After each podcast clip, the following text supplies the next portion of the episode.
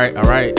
Day 210. Welcome back to the Windows and Mirrors podcast. My name is Keith, and this is a podcast where we're trying to show you that the Bible is more like a window than it is a mirror. We come to it to see through it and to see God, not to it to primarily look at it and see ourselves. All right, so basically, uh, we're in Ezekiel chapter 13. And remember, um, Ezekiel is receiving these prophecies from the Lord. And in chapter 13, God is telling him, Yo, I want you to prophesy against the false prophets. Now, remember, one of the major roles of the prophetic office in the Old Testament was to rebuke false prophets in the land who would lead God's people astray. And Moses warned God's people um, that they would rise up and how to disting- distinguish between a legit prophet and a false one in Deuteronomy 13.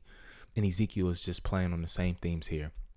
And so in verse 9, he's going to say, Yo, my hand will be against the prophets who see false visions and speak lying divinations. And then he'll say this after that since they have led my people astray by saying peace when there is no peace, and since when a flimsy wall is being built, they plaster it with whitewash. In other words, the false prophets speak these ear tickling messages, as Paul would say, and they give false hope false assurance and false security to God's people. God is going to judge them as well. And he says that um, they have not even see- received a word from the Lord. And in our own day, man, this stuff still exists. And one of the best ways we can guard ourselves from false teaching is to fill our minds with sound teaching, right? And so this is why scripture intake is so key. The better we know God's voice, the more the more time we spend with truth, the less likely we'll be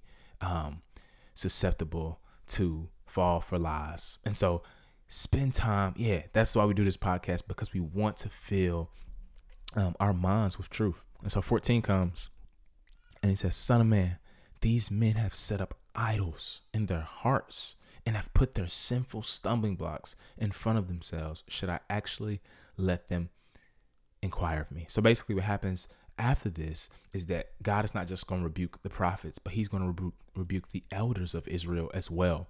Um, and they were coming to Ezekiel to get a word from the Lord with idols firmly lodged within their hearts. And God is like, yo, if they come to me asking for anything, I'm not going to give them what they want, right? I'm going to answer them based off the one who is truly driving their lives.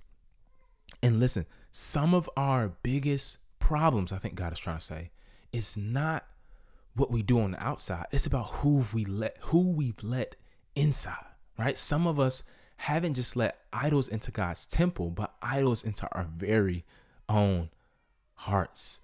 And they have made their home therein. And he says this, for this is what the Lord God says. How much worse will it be when I send my four devastating judgments against Jerusalem sword, famine, dangerous animals, and plague in order to wipe out both people and animals from it. And so God said said this. He's like, yo, man, even if Noah, Daniel, and Job were in the land, I wouldn't spare the land on behalf of them. In fact, I would save them and wipe everyone else out with sword, famine, and plague. And what this text is saying here, and we'll repeat later in chapter 18, is that in some sense, everyone is individually accountable to God for their actions. And once again, um, this sword, famine, plague, all these things is, yeah, just a fulfillment of the Deuteronomy covenant of Deuteronomy 28, the curses that God promised that would um, come out and be for his people had they dis obeyed him. Everybody is accountable to the Lord. Our relationship with the Lord is, yes, communal in some sense that we are to keep each other faithful. But at the end of the day, we're going to have to stand before him in the I'm not going to stand before him on behalf of my friend's sins. I'm going to have to stand before him on behalf of my very own. And if I'm in Christ, there's nothing to worry about. 15 comes. Um, and 15 and 16, lastly, man, are just uh, the beginning of a small section where God is going to start using these parables to talk to Ezekiel about the way Israel is. So, chapter 15 begins a section um, where he's going to talk about, you know, this vineyard, right? And how God's people are like a vineyard. Parables, yeah, didn't originate in the time of Jesus, but Ezekiel was doing them long before Christ. And he's going to compare uh, Israel to this vine branch that was supposed to be fruitful and produce fruit. However, what he's going to say, and the Bible has said this before, is, ah, man, like God's people, because of their sin, had now become useless. They hadn't produced fruit. God wants fruit. He wants, uh, you know, what Paul would say, the fruits of the Spirit. He wants this uh, cultivated life of virtue. And here, they're so useless as a vine branch. They're so they're so good for nothing, but they're they're not good for anything but fueling the fire that they're going to be thrown into. And God, yeah, is telling His people like, yo, um, man, I set you up for success, right? I set you up um, to be obedient, to be faithful, and you're not good for anything but fire, right? Um, and then 16, yeah, one of my most like one of my favorite passages uh, in the book of Ezekiel, where God is going to compare Israel to an adulterous wife, and He's going to spend so much time just talking about all the great things He's done for His people, and God is like, man, essentially. The covenant I made with you through Moses was essentially like a marriage contract, right? It was a marriage covenant. It was an oath, an agreement between me and you, right? That only human marriage is a small, dim picture of. And all throughout the Old Testament, Israel is seen as Yahweh's bride, right? And this makes way for what the New Testament will talk about with Christ, uh, the, the church being the bride of Christ, um, and that being like a marriage or marriage being uh, reflecting that relationship.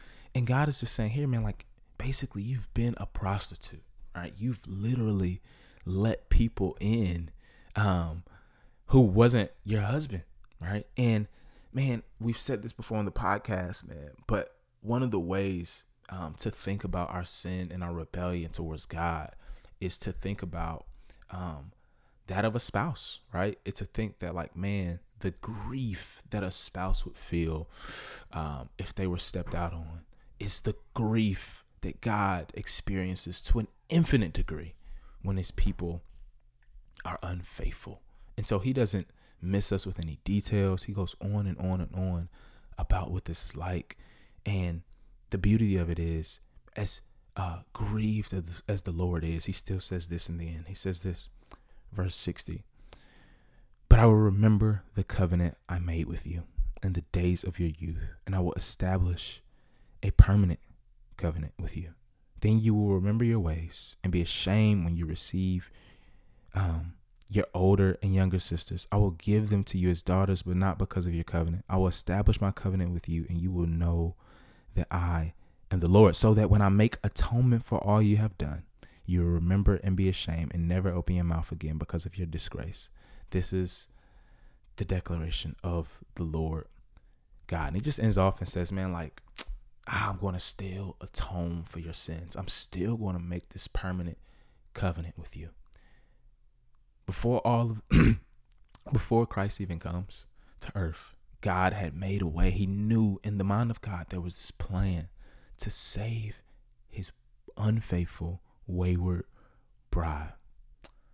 Praise be to God for his infinite grace. Let's pray. Father, we thank you for your grace for your mercy that you've extended upon us, even though we've been unfaithful to you. I pray, God, that these things will convict our hearts and urge us to repentance and whatever that looks like today. I pray that we will remember the gospel that Christ came to purchase his bride with his own blood. In Jesus' name we pray.